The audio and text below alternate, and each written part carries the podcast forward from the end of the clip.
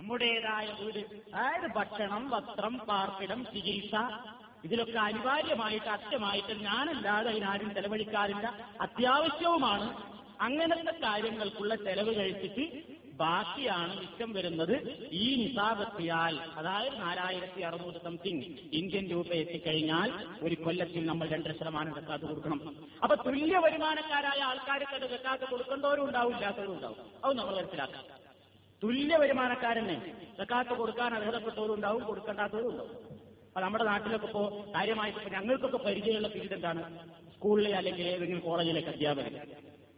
ഒരു പ്രൈമറി അധ്യാപകനാണ് വിചാരിക്കും നമ്മുടെ നാട്ടിലെ ഒരു പ്രൈമറി അധ്യാപകന് ഇന്നത്തെ കേന്ദ്ര കമ്മിറ്റിയോ അല്ലെങ്കിൽ ഏത് നിരക്കിലുള്ള സ്കെയിൽ രണ്ടായിരം റുപ്യ കിട്ടും. ഒരു മാസം രണ്ടായിരം റുപ്യ കിട്ടുന്ന ഒരു പ്രൈമറി അധ്യാപകൻ. അയാളുടെ വാർഷിക വരുമാനം അപ്പൊ എത്ര വരും? ഇരുപത്തിനാലായിരം രൂപ വരും. അല്ലേ? ഇരുപത്തിനാലായിരം രൂപ. അതിന് അയാൾക്ക് അയാളുടെ വീട്ടിൽ എട്ട് അഞ്ചെട്ട് മക്കളുണ്ട് ബാപ്പിയും തന്തിയും തള്ളി. വീട്ടിൽ അയാൾ ആശ്രയിച്ചു കഴിയുന്ന വേറെ കുറെ ആൾക്കാർ. ഒരുപാട് പ്രശ്നങ്ങളുണ്ട്. ഇയാൾ മാസാന്തം ചെലവഴിച്ച് നോക്കുമ്പോ രണ്ടായിരം റുപ്യ കൊണ്ട് ഇയാൾക്ക് ആകെ കിട്ടുന്ന രണ്ടായിരം. ആ രണ്ടായിരം റുപ്യ കൊണ്ട് കാര്യം തകയുന്നില്ല. അടുത്ത മാസം ശമ്പളം കിട്ടിയിട്ട് തരാ തരാ പറഞ്ഞിട്ട് അഞ്ഞൂറ് പുറത്തുനിന്ന് വാങ്ങേണ്ടി വരുന്നുണ്ട്. ഇയാൾ വെക്കാത്ത കൊടുക്കണോ? വേണ്ട. ഇയാൾ കൊടുക്കേണ്ടി വരുന്നില്ല. നേരെ മറിച്ച് അതേപോലെ തന്നെ ഒരു പ്രൈമറി അധ്യാപകൻ തൊട്ടായ അയാൾക്ക് കിട്ടുന്ന ഒരു രണ്ടായിരം റുപ്യ തന്നെയാണ്. പക്ഷേ അയാളെ വീട്ടിൽ ചെറിയ കുടുംബം സന്തുഷ്ട കുടുംബം എന്ന് പറയുന്ന കുടുംബമാണ് വിചാരിച്ച. രണ്ടുകളിൽ നന്ദി തള്ളിയൊന്നുമില്ല വേറെ പോയതാ. വേറെ ആരും പ്രത്യേകിച്ച് ചെലവൊന്നുമില്ല. വീട്ടിലെ കാര്യം ഭക്ഷണം ഈ കുട്ടികളെ വിദ്യാഭ്യാസം ഇതൊക്കെയുള്ളൂ. അയാൾക്കൊരു മാസം ചെലവ് വരുന്ന ആയിരത്തി അഞ്ഞൂറ് റുപ്യയുള്ളൂ അഞ്ഞൂറ് റുപ്യ അയാൾക്ക് മിച്ചമാണ് ഓരോ മാസവും. പന്തിരണ്ട് അറുപത് ആറായിരം ഇന്ത്യൻ രൂപ ഒരു വർഷത്തിൽ അയാൾക്ക് മിച്ചമുണ്ട് എങ്കിൽ ഇതേ രണ്ടായിരം രൂപ പ്രൈമറി കിട്ടുന്ന ആദ്യത്തെ അധ്യാപകൻ ജക്കാത്ത് കൊടുക്കാൻ അർഹതപ്പെട്ടവനല്ലെങ്കിൽ ഈ ആയിരത്തഞ്ഞൂറ് മാസം ചെലവഴിച്ചു പോകുന്ന അഞ്ഞൂറ് എല്ലാ മാസവും മിച്ചം വെക്കാൻ കിട്ടുന്ന ഈ പ്രൈമറി അധ്യാപകൻ രണ്ടാളും ഒരേ സ്കൂളിൽ നിന്ന് ഒരേ സ്കെയിലിൽ ശമ്പളം വെച്ചുന്നവരാണെങ്കിലും ആദ്യത്തെ വ്യക്തി കൊടുക്കേണ്ടി വരുന്നില്ല. രണ്ടാമത്തെ വ്യക്തി കൊടുക്കേണ്ടി വരുന്നു. ഇതാണ് വ്യത്യാസം. ഇതാണ് അടിസ്ഥാനപരമായ ചെലവുകൾ എന്ന് പറയുന്നത്. അത് ആ വൃത്തം അങ്ങോട്ട് വികസിപ്പിച്ചൂടെ മുതലിൽ ഞങ്ങൾ ഉത്തരം പൊട്ടിക്കാൻ പറ്റും. നിങ്ങൾക്ക് ഞങ്ങളേന്ന് പറഞ്ഞിട്ട് നിങ്ങൾ ഓരോരുത്തർ ചെലവിന്റെ ലിസ്റ്റ് തരികയാണെങ്കിൽ ജക്കാത്തിന്റെ കണക്ക് നോക്കുന്ന റബ്ബുല്ലാലമി ഞാനല്ല അത് അർഹമുറാഹിമീനായ റബ്ബാണ്. അവിടെയാണ് അത് ബോധിപ്പിക്കേണ്ടി വരിക. അതെന്തിനാ ഞാൻ പറയുന്നത്? നമ്മൾ ഓരോരുത്തരും നമ്മുടെ ചെലവിന്റെ വൃത്തം വികസിപ്പിക്കുകയും ചുരുക്കുകയും ചെയ്യുമ്പോ ഇത് കണക്ക് അവതരിപ്പിക്കേണ്ടി വരുന്നത് ഈ ലോകത്തിലെ ഏതെങ്കിലും സെയിൽസ് ഓഫീസറുടെ മുമ്പിലോ ഏതെങ്കിലും ഉദ്യോഗസ്ഥന്റെ മുമ്പിലോ അല്ല. മനുഷ്യന്റെ മനസ്സിന്റെ വികാര വികാരങ്ങൾ അവൻ മനസ്സിലാക്കുന്നതിന്റെ മുമ്പ് തന്നെ അറിയാവുന്ന റബ്ബുല്ലാലമീരിന്റെ മുമ്പിലായിരിക്കും എന്റെ പ്രശ്നങ്ങൾ അവതരിപ്പിക്കേണ്ടി വരിക എന്ന ചിന്തയോടുകൂടെ നമ്മളൊക്കെ നമ്മുടെ കണക്കുകൾ കൂട്ടണം. അതാണ് ഞാൻ പറഞ്ഞത്. അപ്പോ കഴിക്കണം ഞാൻ പറഞ്ഞു ഇതിൽ വേറൊരു കാര്യം കൂടി മനസ്സിലാക്കാൻ. ഭർത്താവുള്ള ഉദ്യോഗസ്ഥകളില്ലേ ചില ആൾക്കാരുടെ ഭാര്യമാർക്ക് ജോലി ഉണ്ടാവും. അല്ലെങ്കിൽ ഉദ്യോഗമൊന്നും ഇല്ലാത്ത പെണ്ണുങ്ങൾ ഉണ്ടാവും അവർക്ക് സ്വത്തുണ്ടാവും. അവരും ഈ അടിസ്ഥാന ചെലവ് കഴിച്ചു കൊടുക്കണോ? അവർക്ക് എന്ത് അടിസ്ഥാന ചെലവാ? കാരണം അവരുടെ അടിസ്ഥാന ചെലവ് കഴിക്കാൻ കല്യാണം കഴിച്ചതോടുകൂടെ ഉത്തരവാദി ഭർത്താവാണ്. അപ്പൊ പെണ്ണിന് ശമ്പളം കിട്ടുന്നുണ്ട്. പ്രൈമറി സ്കൂളിലെ രണ്ടായിരം റുപ്യകൾ കിട്ടുന്നെങ്കിൽ രൂപയാണ് സർക്കാർക്ക് കൊടുത്തോളണം. ഏ എന്തേ ഭക്ഷണം വസ്ത്രം പാർപ്പിടം കഴിയട്ടെ കയ്യണ്ട അവളുടെ ഭക്ഷണവും വസ്ത്രവും പാർപ്പിടവും ഭർത്താവിന്റെ ഉത്തരവാദിത്തമാണ് ഇവളുടെ ഉത്തരവാദിത്തല്ല. അതേപോലെ തന്നെ ശമ്പളം കിട്ടാത്ത മറ്റു സ്വ- സ്വത്തുള്ള ആൾക്കാർ കുറെ പണ്ടുണ്ട് അല്ലെങ്കിൽ കുറെ സ്വത്ത് വേറെ നിലക്കുണ്ട്. അവൾ എത്ര കൊടുക്കണം ചെലവഴിച്ചിട്ടാ അല്ല. അവൾക്ക് നിർബന്ധമായിട്ട് ചെലവ് കൊടുക്കേണ്ടി വരുന്നവരാരുമില്ലല്ലോ. അവളുടെ ചെലവിന് വേറെ ആൾ നോക്കുന്നു. എങ്കിൽ അവൾ എന്ത് ചെയ്യണം? മുഴുവൻ നിന്ന് കാത്തു കൊടുത്തുള്ളണം അത് ഇത് നമ്മൾ കൂട്ടിൽ ഭാര്യമാരുടെ പ്രശ്നവും കൂടി ഒന്ന് മനസ്സിലാക്കിയിരിക്കാൻ വേണ്ടിയിട്ട് ഓർമ്മപ്പെടുത്തിയതാണ്. അപ്പൊ ഗൾഫ് മലയാളികളായ നമ്മൾ നമ്മൾ പ്രത്യേക ഒരു കാര്യം ശ്രദ്ധിക്കണം. എന്താ? ആയിരം ദൃഹം ശമ്പളം പറ്റുന്ന ഒരു മനുഷ്യൻ ഏറ്റവും ചുരുങ്ങിയത് ആയിരം ദൃഹമെങ്കിലും ഇവിടെ നിന്ന് ശമ്പളം പറ്റുന്ന ഒരാൾ അയാളുടെ എല്ലാ ചെലവുകളും കൂടെ കൂട്ടിക്കോ നിങ്ങൾ. Room electricity and water food എല്ലാം കൂടെ കഴിച്ച് നമ്മുടെ നിലവാരത്തിനനുസരിച്ച് ഒരു നാനൂറ് ദൃഹം പോയി. നാനൂറ് ദൃഹം അടിസ്ഥാന ചെലവ് ഇവിടെ. നമ്മെ ആശ്രയിച്ച് നമ്മെ ഉച്ചുനോക്കിക്കൊണ്ടിരിക്കുന്ന കുടുംബങ്ങളിലേക്ക് നമ്മളൊരു നാനൂറ് ദൃഹമിന്റെ ഡ്രാഫ്റ്റ് അയക്കുന്നു അവർ നാനൂറ് പ്ലസ് നാനൂറ് എണ്ണൂറ് ബാക്കി ഇരുന്നൂറില്ലേ? ബാക്കി ഇരുന്നൂറില്ലേ? ഇരുന്നൂറ് എന്ന് പറഞ്ഞാൽ ഇന്ത്യന്റെ എത്രയായി? രണ്ടായിരം റുപ്യ ഒരു മാസം. അതങ്ങോട്ട് പിന്നെ അങ്ങോട്ട് ഇരുന്നൂറ് ഒരു മാസത്തിൽ ഇരുന്നൂറ് മിച്ചം വെക്കുന്നു. എങ്കിൽ പന്തീര് രണ്ട് എത്രയായി? അതിന് കണക്ക് കൂട്ടിയിട്ട് ദൃഹം നമ്മുടെ കയ്യിലുണ്ടാകും അല്ലേ? രണ്ടായിരത്തി നാനൂറ്. എത്ര ഉണ്ടാവുക? ഇരുന്നൂറ്. ഇരുന്നൂറ് റുപ്യ ഒരു മാസം മിച്ചം വന്നാൽ പന്ത്രണ്ട് മാസത്തിന് എത്ര ഉണ്ടാവുക? രണ്ടായിരത്തി നാനൂറ്. ആ കിലോ ആട്ടം നിങ്ങൾ കൂട്ടിക്കോ? ആ ഉറുപ്യ നമ്മുടെ കയ്യിൽ ഉണ്ടാകുമ്പോ നമ്മൾ സക്കാത്ത് കൊടുക്കണ്ടേ? തീർച്ചയായും കൊടുക്കണം. ഇരുന്നൂറൊന്നും വേണ്ട സഹോദരന്മാരെ. ഒരു മാസം അമ്പത് ദൃഹം മിച്ചം വെക്കാൻ നമ്മളെടുത്തുണ്ടോ നിങ്ങളൊന്ന് കൂട്ടി നോക്കിയേ. അമ്പത് ദൃഹം. ഒക്കെ തൊള്ളായിരത്തി അമ്പത് ചെലവഴിക്കും. അമ്പത് ദൃഹം നമ്മളെടുത്ത് മിച്ചം വെക്കാനുണ്ടോ? എങ്കിൽ പന്ത്രണ്ട് മാസത്തെ ഇന്റു പന്ത്രണ്ട് ഇന്റു അമ്പത് ദൃഹം. പന്തിരണ്ട് അറുപത് അറുന്നൂറ് ദൃഹമായില്ലേ? അറുന്നൂറ് ദൃഹമിന് നമ്മുടെ ഇന്ത്യൻ റേറ്റ് അനുസരിച്ച് ഒരു ആറായിരം കൂട്ടിക്കോ. അല്ലെങ്കിൽ ആറായിരത്തിന്റെ ചോട കൂട്ട്. എന്നാലും നമ്മൾ ആരായി? ഇസ്ലാമിന്റെ കണക്കനുസരിച്ച് നമ്മൾ മുതലാളിയാണ്. ഉറുപ്പ്യന്റെ സക്കാത്ത് കൊടുക്കേണ്ടവനാണ്. ആറായിരം ഉറുപ്പ്യ അല്ലെങ്കിൽ അയ്യായിരത്തിന്റെ മേലെ എങ്ങനെയായാലും ഏത് റേറ്റിന് കൂട്ടിയാലും ചവിട്ടിയ ആറായിരത്തിന്റെ അപ്പുറമുണ്ട്. അല്ലേ? ചവിട്ടിയാലേ ആറായിരത്തിന്റെ അപ്പുറമുണ്ട്. അതുപോട്ടെ ചവിട്ടണ്ട. നേർക്ക് നേരെ പോണ റൂട്ടിൽ തന്നെ ഒരു അയ്യായിരം സംതിങ് കൂട്ടിക്കോ. എന്നാൽ തന്നെ ഞാൻ നേരത്തെ എത്ര പറഞ്ഞത്? അഞ്ഞൂറ്റി തൊണ്ണൂറ് ഗ്രാം വെള്ളിക്ക് നാലായിരത്തി അറുന്നൂറ്റി സംതിങ്ങേ ഉള്ളൂ. അപ്പൊ നമ്മൾ മാസം അയിമ്പത് ദൃഹം നമ്മളെടുത്തില്ലേ കൊടുക്കണം നമ്മൾ സക്കാത്ത്. അപ്പൊ നമ്മൾ പറയാം കടണ്ട് കടം കട എത്ര വീടെടുക്കണം. വീടിന്റെ കടണ്ട് നമ്മൾ വീടുണ്ട് അല്ലെങ്കിൽ ഈ കടണ്ട് എന്നൊക്കെ എപ്പോഴേ പറയാറുണ്ട് അറിയോ? നല്ലൊരു കാര്യം വരും. വെക്കാത്ത കൊടുക്കണേ. നിങ്ങളൊരു ഷബാബ് വായിക്കണം. ഒരു ഷബാബ് നിങ്ങളൊരു കോപ്പി ചേർക്കണം. ഞാൻ വലിയ വിഷമം നാ മൂപ്പര വിഷമം കൊണ്ട് പാ ഒരു രൂപയുടെ ഷബാബ് കൊണ്ട് മൂപ്പര കാര്യം നേടും ഇല്ല. ഒരു നല്ല കാര്യത്തിൽ വരുമ്പോ ചെയ്താൻ പറയണേ. കണ്ട? ഫക്കീറായിട്ട്. നേരെ മറിച്ച് അപ്പൊ തന്നെ അപ്പുറത്ത് വന്നിട്ട് വേറൊരു മാസിക. നമുക്ക് നല്ല ചന്ത നല്ല പുറംചട്ട കാണാൻ നല്ല ഭംഗിയുള്ള ഒരു ചിത്രമുണ്ട് അതിന്റെ പുറത്ത്. ഇതൊന്ന് വാങ്ങി വായിച്ചു ഇതിൽ കാര്യമായിട്ട് ഇന്നത്തെ ആധുനിക സിനിമകളെ സംബന്ധിച്ചും മറ്റു കാര്യങ്ങളെ സംബന്ധിച്ചൊക്കെ പ്രതിപാദ്യമുണ്ട്. ശബാബിന് എത്ര വില? രണ്ട് റുപ്യ. ഇതിനോ? ഇതിന് അഞ്ചു റുപ്യ. ആ വേഗം വാങ്ങിച്ചു നമുക്ക് അപ്പൊ കടമല്ല ഒരു വിഷമമില്ല അപ്പൊ നല്ല കാര്യത്തിൽ ഒരുങ്ങുമ്പോ മാത്രമേ നമുക്ക് നമ്മൾ കടത്തെ പറ്റി ഓർമ്മ വരാറുള്ളൂ. അല്ലേ? കടണ്ട് വിചാരിച്ചിട്ട് നമ്മൾ നമ്മളുടേതായ ഒരാവശ്യവും മാറ്റി നിർത്തുന്നില്ല. എങ്കിൽ ആയിരം ദൃഹമുണ്ടെങ്കിൽ സഹോദരന്മാരെ ഒരു മാസം ഇരുപത്തിയഞ്ച് ദൃഹം അങ്ങോട്ട് നീക്കി വെച്ചുകൂടെ നമുക്ക്? അതാണ് കർത്തവന്റെ ചോദ്യം. അള്ളാന്റെ ചോദ്യം എന്ന് പറയുമ്പോൾ ഖുർആാനിൽ നിങ്ങൾക്ക് നീക്കി വെച്ചുകൂടെ എന്ന് ചോദിച്ചു എന്നല്ല ഞാൻ പറയുന്നത്. അഞ്ഞൂറ്റി തൊണ്ണൂറ് ഗ്രാം വെള്ളി അല്ലെങ്കിൽ നമുക്ക് ആയിരം ദൃഹം കിട്ടുന്നുണ്ടെങ്കിൽ അതിന് ഇരുപത്തഞ്ച് റുപ്യ പടത്തോൻ ചോദിക്കുന്നുള്ളൂ അവകാശമായിട്ട്. ആയിരം ദൃഹം കൊണ്ട് വാങ്ങുമ്പോൾ ഇരുപത്തഞ്ച് റുപ്യ മാറ്റി വെക്കുക. അതിന്റെ അവകാശികൾക്കാണ്ട് അയച്ചു കൊടുക്കാൻ കൊടുക്കുക. അതാണ്. അപ്പൊ നമ്മൾ ഗൾഫ് മലയാളികളെ സംബന്ധിച്ചിടത്തോളം ബഹുഭൂരിപക്ഷം ആളുകളും സക്കാത്തിന്റേതായ കാര്യത്തിൽ നിന്ന് ഒഴിവല്ല സഹോദരന്മാരെ. പടത്തതും പുരാന്റെ മുമ്പിൽ നമ്മൾ കണക്ക് പറയേണ്ടി വരും. ഓരോരുത്തരുടെയും വരുമാനം എന്തെത്രയാണെന്ന് ഞാനാണ് കണക്ക് കൂട്ടേണ്ടത്. കൃത്യമായ കണക്ക് എന്റെ കയ്യിൽ വേണം. ആരും എന്റെ ഡയറി പരിശോധിക്കില്ല. ആരും എന്നെ പിടിച്ചു നിർത്തി ചോദിക്കൂല സക്കാത്ത് കൊടുത്തോ എന്താ കൊടുക്കാത്ത? ആര് ചോദിക്കൂല എന്നോട്? നിങ്ങളോടും ചോദിക്കൂല. പക്ഷെ ചോദിക്കുന്ന ഒരു ദിവസം വരാനുണ്ട്. അത് നമ്മൾ പരിസ്ഥിതി ശേഷമാണ്. മരിക്കുന്നത് മുതലേ നമുക്ക് ആ ചിന്ത വരും. പടച്ചോനെ കൊടുത്തോളാ കൊടുത്തോളാ. റബ്ബി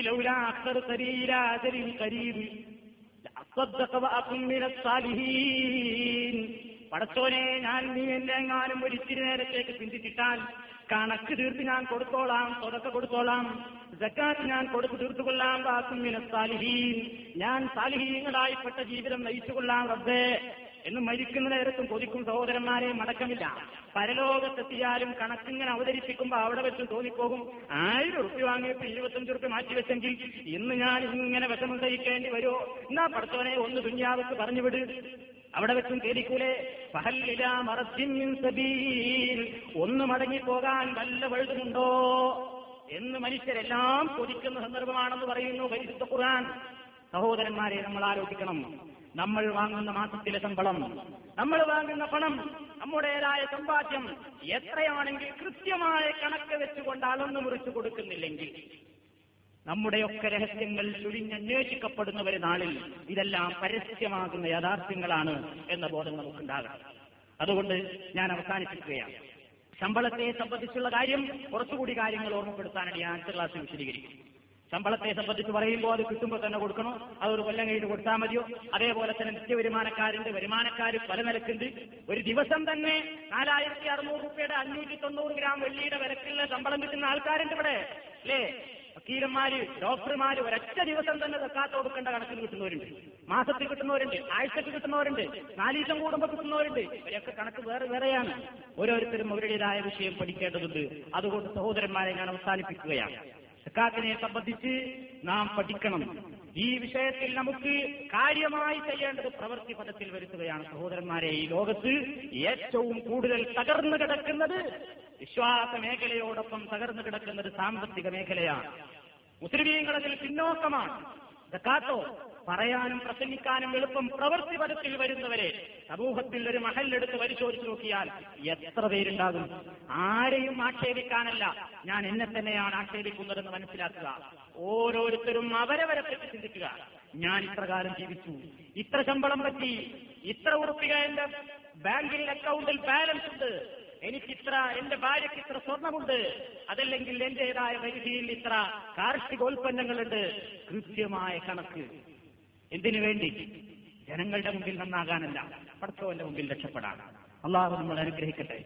ഇസ്ലാമികമായ രൂപത്തിൽ സാമ്പത്തിക മേഖലയും ശരിയായ രൂപത്തിൽ നബി കരീം പഠിപ്പിച്ചിരുന്ന വഴിയിലൂടെ തന്നെ സംസ്കൃതമായ സംസ്കരിക്കുന്ന നല്ലവരിൽ നമ്മെ എല്ലാവരെയും ഉൾപ്പെടുത്തുമാറാകട്ടെ. നമ്മിൽ ഒന്നുപോയ എല്ലാ അപാകതകളും അള്ളാഹു സുബ്ഹാനഹു വതആല പുറത്തുവരുമാറാകട്ടെ ربنا تقبل منا انك انت السميع العليم واخر دعوانا ان الحمد لله رب العالمين والسلام عليكم ورحمه الله وبركاته السلام عليكم ورحمه الله وبركاته الحمد لله رب العالمين نحمده ونستعينه ونستغفره ونستهديه ونؤمن به ونتوكل عليه ونعوذ بالله من شرور أنفسنا ومن سيئات أعمالنا. من يهده الله فلا مضل له ومن يضلل فلا هادي له. وأشهد أن لا إله إلا الله وحده لا شريك له. وأشهد أن محمدا عبده ورسوله. أرسله بالهدى ودين الحق ليظهره على الدين كله ولو كره المشركون. اللهم صل على محمد وعلى آل محمد كما صليت على إبراهيم وعلى آل إبراهيم. إنك حميد مجيد. اللهم بارك على محمد وعلى آل محمد كما باركت على إبراهيم وعلى آل إبراهيم. إنك حميد مجيد. أما بعد فإن خير الكلام كلام الله. وخير الهدي هدي محمد صلى الله عليه وسلم. وشر الأمور محدثاتها وكل محدثة بدعة وكل بدعة ضلالة. أعوذ بالله من الشيطان الرجيم. بسم الله الرحمن الرحيم. يا أيها الذين آمنوا اتقوا الله حق تقاته ولا تموتن إلا وأنتم مسلمون. സ്നേഹമുള്ള സഹോദരന്മാരെ സുഹൃത്തുക്കളെ ജക്കാത്ത് എന്ന വിഷയത്തെ സംബന്ധിച്ചാണ് നമ്മൾ സംസാരിച്ചുകൊണ്ടിരിക്കുന്നത്. കഴിഞ്ഞ ക്ലാസ്സിൽ നമ്മെ കാര്യമായി ബാധിക്കുന്ന നാണയ സമ്പത്ത് അതിന്റെ വിഹിതം എത്രയാണ് എന്നതിനെ സംബന്ധിച്ചായിരുന്നു ചില കാര്യങ്ങൾ നമ്മൾ മനസ്സിലാക്കിയത്. ഈ വിഷയത്തിൽ മറ്റു ചില കാര്യങ്ങൾ കൂടി പറഞ്ഞുകൊണ്ട് നാം ഏതെല്ലാം സമ്പത്തിൽ ജക്കാത്ത് കൊടുക്കണം എന്ന ആ വിഷയത്തെപ്പറ്റി പറഞ്ഞ് അവസാനിപ്പിക്കുവാനാണ് ഉദ്ദേശിക്കുന്നത്. കാർഷിക സമ്പത്തിനെ പറ്റി നമ്മൾ ചർച്ച ചെയ്ത് കഴിഞ്ഞു. നാണയ സമ്പത്താണ് ഇപ്പോൾ ചർച്ച ചെയ്തുകൊണ്ടിരിക്കുന്നത്. മൂന്നാമത്തത് മൃഗസമ്പത്താണ് കാലി സമ്പത്ത് മലയാളികളായ നമ്മെ സംബന്ധിച്ചിടത്തോളം അത്ര വലിയ വിശദീകരണം നൽകി പ്രയാസപ്പെടുത്തേണ്ടുന്ന ഒരു വിഷയമായിട്ട് എനിക്ക് തോന്നിയിട്ടില്ലാത്തതുകൊണ്ട് ഒട്ടകം പശു ആട് എരുമ ഇതിന്റെയൊക്കെ സക്കാത്തും അളവും കണക്കൊക്കെ പറഞ്ഞിട്ട് വിശദീകരിക്കാൻ ഞാൻ ഉദ്ദേശിക്കുന്നില്ല. ആ വിഷയത്തിൽ വല്ല സംശയങ്ങളും ഉണ്ടെങ്കിൽ അപ്പോൾ ചർച്ച ചെയ്യാമെന്നതല്ലാതെ നമ്മുടെ നാടിനെ സംബന്ധിച്ചിടത്തോളം ഇപ്പോൾ വികസിച്ചിട്ടില്ലാത്ത മൃഗസമ്പത്തിനെ സംബന്ധിച്ച് ചർച്ച ഒഴിവാക്കുകയായിരിക്കും ഉചിതം എന്ന് വിചാരിച്ചുകൊണ്ട് ഞാൻ ആ ഭാഗത്ത് നിന്ന് വിടുകയാണ്. കഴിഞ്ഞ ക്ലാസ്സിൽ നമ്മൾ പറഞ്ഞു നമ്മുടെ വരുമാനം നാണയം ഇത്ര ഉണ്ടായാൽ അതല്ലെങ്കിൽ അഞ്ഞൂറ്റി തൊണ്ണൂറ് ഗ്രാം വെള്ളിയുടെ മൂല്യത്തിന് തുല്യമായ ഇന്ത്യൻ രൂപ അതല്ലെങ്കിൽ നാണയം ഏതായാലും കറൻസികൾ നമ്മുടെ പക്കലുണ്ടെങ്കിൽ രണ്ടര ശതമാനം ജക്കാത്ത് കൊടുക്കണം എന്ന് നമ്മൾ പറഞ്ഞിരുന്നു. അതൊരു വർഷം തികയുമ്പോഴാണ് കൊടുക്കേണ്ടത് എന്നും പറഞ്ഞിരുന്നു. എന്നാൽ അതിൽ നിന്ന് വ്യത്യസ്തമായി മറ്റൊരു കാര്യം പണ്ഡിത ലോകത്ത് ചർച്ചയിലുള്ളത്. ഈ ശമ്പളത്തെ സംബന്ധിച്ചും നിത്യ വരുമാനത്തെ സംബന്ധിച്ചുമാണ്. ഇന്നത്തെ ആധുനിക കാലത്ത് മനുഷ്യന് കൈവരുന്ന അധ്വാനങ്ങൾ അല്ലെങ്കിൽ വരുമാനങ്ങൾ രണ്ട് വിധത്തിലാണ്. ഒന്ന് ആരുടെയും അധീനതയിലല്ലാതെ സ്വതന്ത്രമായി തന്നെ നേടിയെടുക്കുന്ന സമ്പാദ്യം. ഉദാഹരണമായി ഡോക്ടർമാർ. അവർ സ്വന്തമായി ക്ലിനിക്ക് നടത്തുകയും ഒരാളുടെ നിയന്ത്രണത്തിലല്ലാതെ ദിനംപ്രതി അവർക്ക് വരുമാനം ലഭിച്ചുകൊണ്ടിരിക്കുകയും ചെയ്യുന്ന ഡോക്ടർമാരും അതേപോലെ തന്നെ കേസ് വാദിച്ചുകൊണ്ടിരിക്കുന്ന മറ്റൊരാളുടെ അധീരതയിലല്ലാത്ത അഡ്വക്കേറ്റ് വക്കീൽമാര് അതുപോലെ തന്നെ വരുമാനം ലഭിച്ചുകൊണ്ടിരിക്കുന്ന എഞ്ചിനീയർമാര് നിത്യജോലിക്കാരായ ടൈലർമാര് ആശാരിപ്പണി അതേപോലെ തന്നെ ഈ കെട്ടിട നിർമ്മാണം അതേപോലെയുള്ള നിത്യ വരുമാനക്കാരായ ആളുകൾ അതൊരു ഭാഗത്ത്. വേറൊരു വശത്ത് പരാശ്രയത്വത്തോടുകൂടി അഥവാ മറ്റൊരാളുടെ കീഴിൽ ഇപ്പൊ ഗവൺമെന്റിന്റെയോ അതല്ലെങ്കിൽ ഗവൺമെന്റേതര സ്ഥാപനങ്ങളുടെയോ കീഴിൽ മാസാന്ത ശമ്പളക്കാരായി ജോലി ചെയ്യുന്ന മാസത്തിന്റെ അവസാനത്തിൽ അല്ലെങ്കിൽ ഒരു മാസത്തിന്റെ ആദ്യത്തിൽ മാത്രം വരുമാനം കയ്യിൽ വരുന്ന നിത്യശമ്പളക്കാരായ ആളുകൾ. ഈ രണ്ട് വിഭാഗം ആളുകളെയും സംബന്ധിച്ചിടത്തോളം ഇവർ അവർക്ക് കിട്ടുന്ന അളവുകൾ ഒരു കൊല്ലം വരെയും കാത്തു നിൽക്കേണ്ടതുണ്ടോ സക്കാത്ത് കൊടുക്കാൻ? അതോ അവർക്ക് കൊടുക്കാനുള്ള അവധി അതല്ലെങ്കിൽ അള്ളാഹു നിർണയിച്ചിട്ടുള്ള അഞ്ഞൂറ്റി തൊണ്ണൂറ് ഗ്രാം വെള്ളിയുടെ വിലക്കനുസരിച്ചുള്ള സമ്പത്ത് ഒരുത്തന്റെ കയ്യിൽ അതൊരു ദിവസമാവട്ടെ ഒരു മണിക്കൂർ കൊണ്ടാവട്ടെ അല്ലെങ്കിൽ ഒരാഴ്ച കൊണ്ടാകട്ടെ കൈ വന്നാൽ അത് ഒരു കൊല്ലം വരെ കാത്തു നിൽക്കണോ സക്കാത്ത് കൊടുക്കാനോ കിട്ടുമ്പോൾ തന്നെ കൊടുക്കേണ്ടതുണ്ടോ? പണ്ഡിത ലോകത്ത് ഈ വിഷയം മുമ്പ് കാലത്തെ ചർച്ചയിലും തർക്കത്തിലുമുള്ള ഒരു വിഷയമാണ്. പണ്ഡിതന്മാർ ഇത്തരത്തിലുള്ള സമ്പത്തിന് പറഞ്ഞിട്ടുള്ള പേര് മാലുൽ മുസ്തഫാദും എന്നാണ്. മാലുൽ മുസ്തഫാദ് എന്നാണ് കർമ്മശാസ്ത്ര പണ്ഡിതന്മാർ ഇത്തരത്തിലുള്ള വരുമാനങ്ങൾക്ക് നൽകിയിട്ടുള്ള പേര്. അതായത് നിയമാനുസൃതമായ മാർഗത്തിലൂടെ ന്യായമായ വഴിയിലൂടെ പുതുതായി ഒരാളുടെ വരുമാനത്തിൽ അപ്പപ്പോൾ വന്നുകൊണ്ടിരിക്കുന്ന സമ്പത്ത് ഇതാണ് മാലുൽ മുസ്തഫാദ് എന്നതുകൊണ്ട് ഉദ്ദേശിക്കുന്നത്. ഇതിലാണ് ഞാൻ നേരത്തെ പറഞ്ഞതുപോലെ ഒരു വർഷം തികയാൻ കാത്തു നിൽക്കണോ? അതോ കിട്ടുമ്പോൾ തന്നെ അതിനുള്ള കണക്കെത്തിയിട്ടുണ്ടെങ്കിൽ അപ്പപ്പോൾ തന്നെ കൊടുക്കേണ്ടതുണ്ടോ?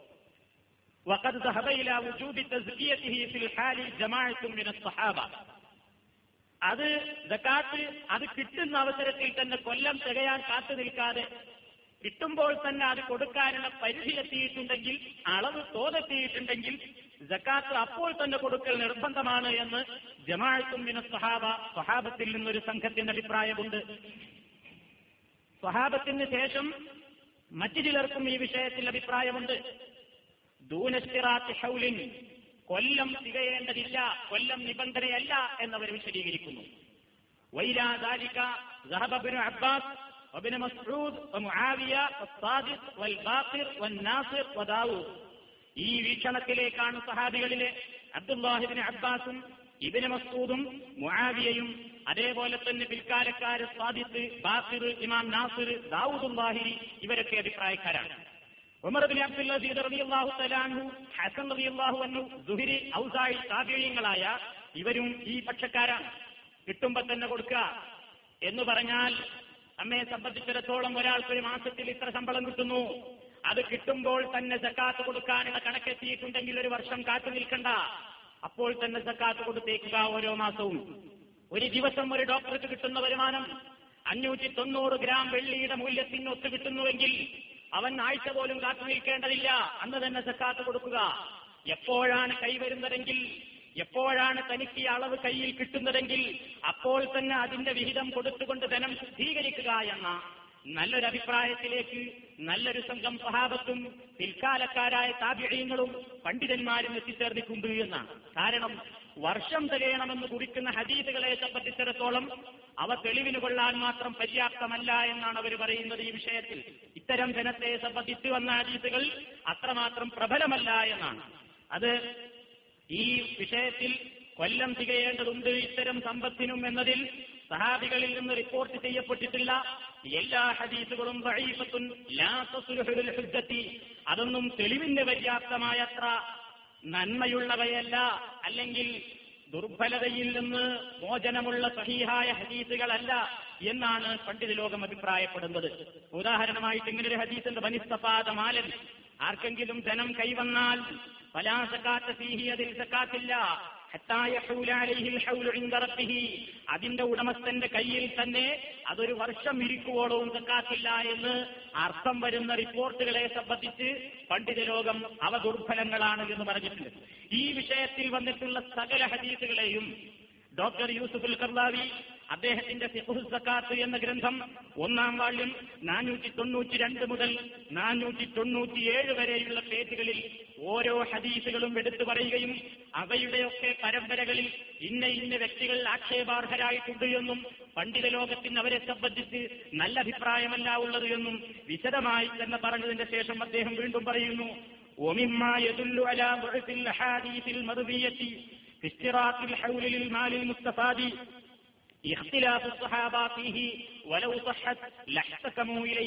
എന്ന് പറഞ്ഞിട്ടാണ് അദ്ദേഹം ആ ചർച്ച അവസാനിപ്പിച്ചത്. ഈ വിഷയത്തിൽ റിപ്പോർട്ട് ചെയ്യപ്പെട്ടിട്ടുള്ള ഹദീസുകളൊന്നും തെളിവിന് കൊള്ളുകയില്ല. ദുർബലങ്ങളാണ് എന്നുള്ളതിന് തെളിവാണ് ഇഖ്തിലാഫു സഹാബ സഹാബാക്കൾ തന്നെ ഇതിൽ അഭിപ്രായ വ്യത്യാസമായില്ലേ? ആ വിഷയത്തിൽ നബിയിൽ നിന്ന് വ്യക്തമായ നിയമം അവർക്ക് കിട്ടിയിരുന്നുവെങ്കിൽ അവരെന്തിൽ അഭിപ്രായ വ്യത്യാസത്തിലാകണം? അതാണ് വലവ് സഹത്ത്. ആ ഹദീസുകളൊക്കെ ശരിയായിരുന്നുവെങ്കിൽ അവരതിലേക്ക് തന്നെ വിധി കൽപ്പിച്ചുകൊണ്ട് മടങ്ങിപ്പോകുമായിരുന്നു ഭിന്നിക്കുമായിരുന്നില്ല എന്ന്. അപ്പൊ സഹാബികൾക്കിടയിൽ പോലും ഇതിൽ വീക്ഷണ വ്യത്യാസം വരാൻ കാരണം നബിയിൽ നിന്ന് ആ വിഷയത്തിൽ സ്ഥിരപ്പെട്ട ഒറ്റ ഹദീസും വന്നിട്ടില്ലാത്തത് കൊണ്ടാണ്. വന്നിട്ടുണ്ടായിരുന്നുവെങ്കിൽ അത് നേരിട്ട് കേട്ട സഹാബത്താരും അതിൽ നിന്ന് പിന്തിരിയുമായിരുന്നില്ല.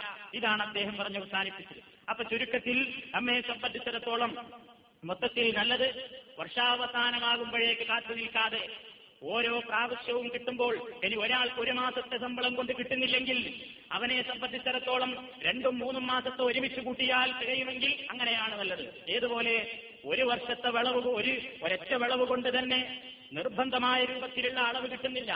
രണ്ടും മൂന്നും വിളവിലൂടെയാണ് സക്കാത്തിന്റെ തോതെത്തുന്ന കർഷകരെങ്കിൽ നമ്മൾ പറഞ്ഞു വർഷത്തിൽ ആകെയുള്ള എല്ലാ വിളവുകളും കൂടെ കൂട്ടിയിട്ട് നിസാബ് തീർക്കണം ഇതേപോലെ തന്നെ ഒരൊറ്റ മാസത്തിലുള്ളത് കൊണ്ട് തികയുന്നില്ലെങ്കിൽ എപ്പോഴാണ് തികയുന്നതെങ്കിൽ പല മാസങ്ങളിലേത് കൂട്ടിയിട്ട് എപ്പോഴാണ് തികയുന്നതെങ്കിൽ അപ്പോൾ കൊടുക്കുന്നതാണ് സൗകര്യം സൂക്ഷ്മതക്കും നല്ലതാണ്. അതല്ലെങ്കിലുള്ള കുഴപ്പമെന്താണ് വർഷാവസാനമാകുമ്പോഴേക്ക് എല്ലാം അങ്ങോട്ട് ഊർത്തടിച്ച് ചെലവുകളും അങ്ങോട്ട് മാറി. പിന്നെ അവസാനം ചെലവാക്കിയത് എത്ര ആവശ്യത്തിന് പോയത് എത്ര അനാവശ്യത്തിന് പോയത് എത്ര എന്നൊന്നും കൃത്യമായി കണക്കില്ലാതെ നാം കുറ്റക്കാരായി മാറാൻ സാധ്യതയുള്ളത് കൊണ്ട് ഓരോരുത്തരും അവരവർക്ക് ജക്കാത്ത് കൊടുക്കൽ തനിക്ക് നിർബന്ധമായ രൂപത്തിലുള്ള അളവ് അതിന് വേണ്ട രൂപത്തിലുള്ള ദൃഹം അല്ലെങ്കിൽ രൂപ എപ്പോൾ കൈവശം വരുന്നുവോ ആ സമയത്ത് തന്നെ അതിന്റെ അവകാശപ്പെട്ടവർക്ക് അതിന്റെ വിഹിതം അങ്ങോട്ട് നൽകി ശുദ്ധീകരിച്ചുകൊണ്ട് നിലനിർത്തിപ്പോകലാണ് ഏറ്റവും ഉചിതമെന്ന് പണ്ഡിത ലോകം അഭിപ്രായപ്പെട്ടിട്ടുണ്ട്. ഈ വിഷയത്തിൽ ആധുനിക പണ്ഡിതന്മാരിൽ പല ആളുകളും നമ്മുടെ ഇന്നത്തെ പ്രത്യേക സാഹചര്യം അനുസരിച്ചിടത്തോളം അതാണ് കൂടുതൽ സൗകര്യമായിരിക്കുക എന്നും അഭിപ്രായപ്പെട്ടവരാണ്. ഇതാണ് മൊത്തത്തിൽ നമ്മുടെ ശമ്പളത്തിന്റെയും അതേപോലെ തന്നെ നമ്മുടെ ഈ നമ്മുടെ വരുമാനത്തെയും സംബന്ധിച്ച് പറയാനുള്ളത്. ഇനി കച്ചവടത്തിന്റെ സക്കാത്തിനെ സംബന്ധിച്ചാണ് ചില കാര്യങ്ങൾ പറയാനുള്ളത്. കച്ചവടം പല ജാതി ബിസിനസ്സുകൾ ഇന്ന് ലോകത്ത് ദിനം പ്രതി എന്നോണം വളർന്ന് വികസിച്ചുകൊണ്ടിരിക്കുകയാണ്. കച്ചവടത്തിന്റെ മാർഗത്തിലൂടെ കിട്ടുന്ന സമ്പാദ്യത്തിനും ജക്കാത്ത് കൊടുക്കണം എന്നുള്ളതിന് ആയത്തും ഹദീസും ഓരേണ്ടതില്ല പരിശുദ്ധ ഖുർആൻ തന്നെ നിങ്ങൾ സമ്പാദിക്കുന്നവയിൽ നിന്ന് നിങ്ങൾ ജക്കാത്ത് കൊടുക്കുക ചെലവഴിക്കുക എന്ന് ഖുർആൻ വ്യക്തമായി തന്നെ പറഞ്ഞിട്ടുണ്ട്. എങ്കിൽ എത്രയാണ് കച്ചവടത്തിന്റെ ജക്കാത്ത്? എപ്പോഴാണ് കൊടുക്കേണ്ടത്? എങ്ങനെയൊക്കെയാണ് അതിന്റെ മാനദണ്ഡങ്ങൾ എന്തൊക്കെയാണ്? എന്ന് നമ്മൾ മനസ്സിലാക്കിയിരിക്കേണ്ടതുണ്ട്. ഏതൊരു ചെറിയ ബിസിനസ് ആവട്ടെ വലിയ ബിസിനസ് ആവട്ടെ വർഷത്തിൽ അവന് സൗകര്യമുള്ള ഒരു ദിവസം കണക്കെടുപ്പ് നടത്തുക.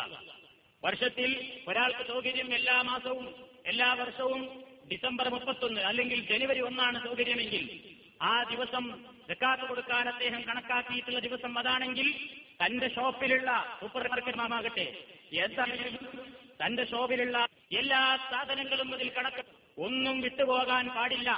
അത് അൽമറയുടെ ഉള്ളിലാണ് അല്ലെങ്കിൽ ഷെൽഫിന്റെ പിന്നിലാണ് അത് അത്രയും ശ്രദ്ധിക്കപ്പെടൂല എന്ന് വിചാരിച്ചിട്ടല്ല അത് കണക്കെടുക്കേണ്ടത്. കാരണം ഇത് ലോകത്തുള്ള ഏതെങ്കിലും ഓഫീസർമാരല്ല. എല്ലാം വ്യക്തമായി അറിയാവുന്ന തന്റേതായ ഷോപ്പിൽ എത്ര ധനമുണ്ട് ഏതെല്ലാം തിരക്കുകളുണ്ട് ഏതെല്ലാം ഞാൻ ബിസിനസ്സിൽ ഉപയോഗപ്പെടുത്തുന്നു എന്ന് കൃത്യമായി ഈ ബിസിനസ്സുകാരനേക്കാൾ കൂടുതൽ അറിയാവുന്ന റബ്ബുല്ലാലമീനിന്റെ മുമ്പിൽ കണക്കോദിപ്പിക്കേണ്ടുന്ന ഒരു വിഷയമാണിത്. അതുകൊണ്ട് തന്റെ ബിസിനസ്സിൽ താൻ തിരക്കായിട്ട് കൊണ്ടുവന്ന് വെച്ചിട്ടുള്ള എല്ലാ വസ്തുക്കളെയും കണക്കെടുപ്പ് നടത്തി. അവയുടെ എല്ലാം ഇന്നത്തെ അന്ന് ആ കണക്കെടുപ്പ് നടത്തുന്ന ദിവസത റേറ്റാണെങ്കിൽ ആ വിലയെല്ലാം അദ്ദേഹം കൂട്ടിക്കണക്കാക്കി വെക്കുക. ചുരുക്കത്തിൽ സ്റ്റോക്കുള്ള എല്ലാ സാധനങ്ങളുടെയും വില പിന്നെ ആ വർഷത്തിൽ അദ്ദേഹത്തിന് കിട്ടിയിട്ടുള്ള ലാഭം അത് കണക്കാക്കണം. സാധനങ്ങൾ ഷോപ്പാണ് കടം കൊടുത്തിട്ടുണ്ടാകും. കിട്ടുമെന്നുറപ്പുള്ള കടമായിരിക്കും. കുറച്ചു കഴിഞ്ഞാൽ കിട്ടുന്നതായിരിക്കും. അവ കിട്ടുമെന്നുള്ള കടങ്ങളാണെങ്കിൽ ആ കടവും കൂടി തന്റെ ഈ വരുമാനത്തിലാക്കി ചേർക്കാം ഒരുപക്ഷെ കടങ്ങൾ അങ്ങോട്ടുണ്ടാകും ആ കടങ്ങൾ കിഴിക്കണം. ഇയാൾക്ക് ഇത് മുഖേനയല്ലാതെ ജീവിതത്തിന്റെ വരുമാനത്തിന് നിത്യവൃത്തി കഴിയാൻ വഴിയില്ലാത്ത വ്യക്തിയാണെങ്കിൽ അയാളുടെ ജീവിതത്തിന്റെ ഞാൻ കഴിഞ്ഞ ക്ലാസ്സിൽ പറഞ്ഞതുപോലെ അത്യാവശ്യ ചെലവുകളുടേതായ വകുപ്പും ഇതിൽ നിന്ന് കിഴിക്കണം.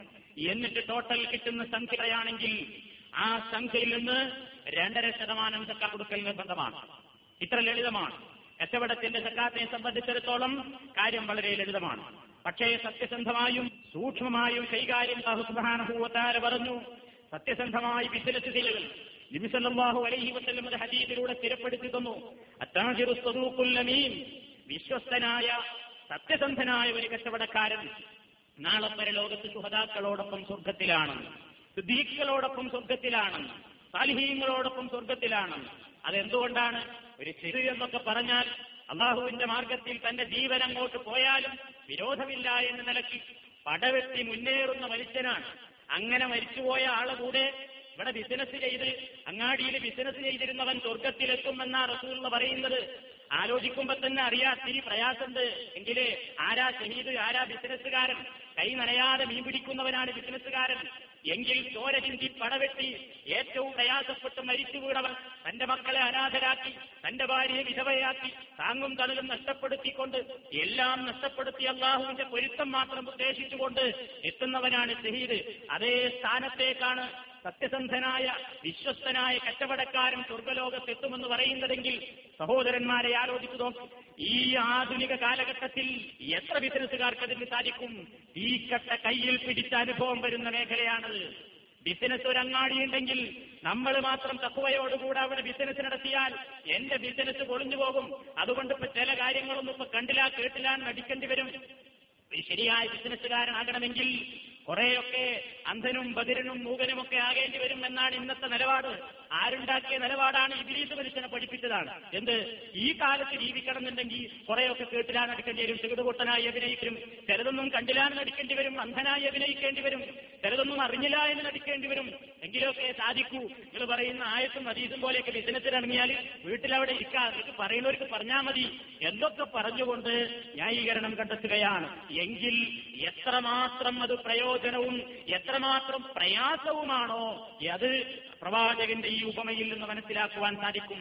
ഇങ്ങനെയൊക്കെ കഷ്ടപ്പെട്ടുകൊണ്ട് ബിസിനസ് നടത്തുന്നവൻ തന്നെയാണ് ശുഹതാക്കളോടൊപ്പം എത്തിച്ചേരുന്നതും എന്നും. അപ്പൊ ഇതിലൊക്കെ കണക്കെടുപ്പ് നടത്തുന്നതിലും കൃത്യമായി അത് സൂക്ഷിക്കണമെങ്കിൽ ഓരോ ദിവസവും ഷോപ്പ് കൂട്ടുന്ന അവസരത്തിൽ കൃത്യമായി കണക്കെഴുതി അള്ളാനെ പേടിച്ചുകൊണ്ട് കണക്കെഴുതി വരവും ചെലവും ബാധ്യതകളും എഴുതി വെക്കുന്നവന് മാത്രമേ ഒരു കൊല്ലത്തിന്റെ അവസാനത്തിൽ ഇതൊക്കെ കൃത്യമായിട്ട് കൈകാര്യം ചെയ്യാൻ സാധിക്കൂ.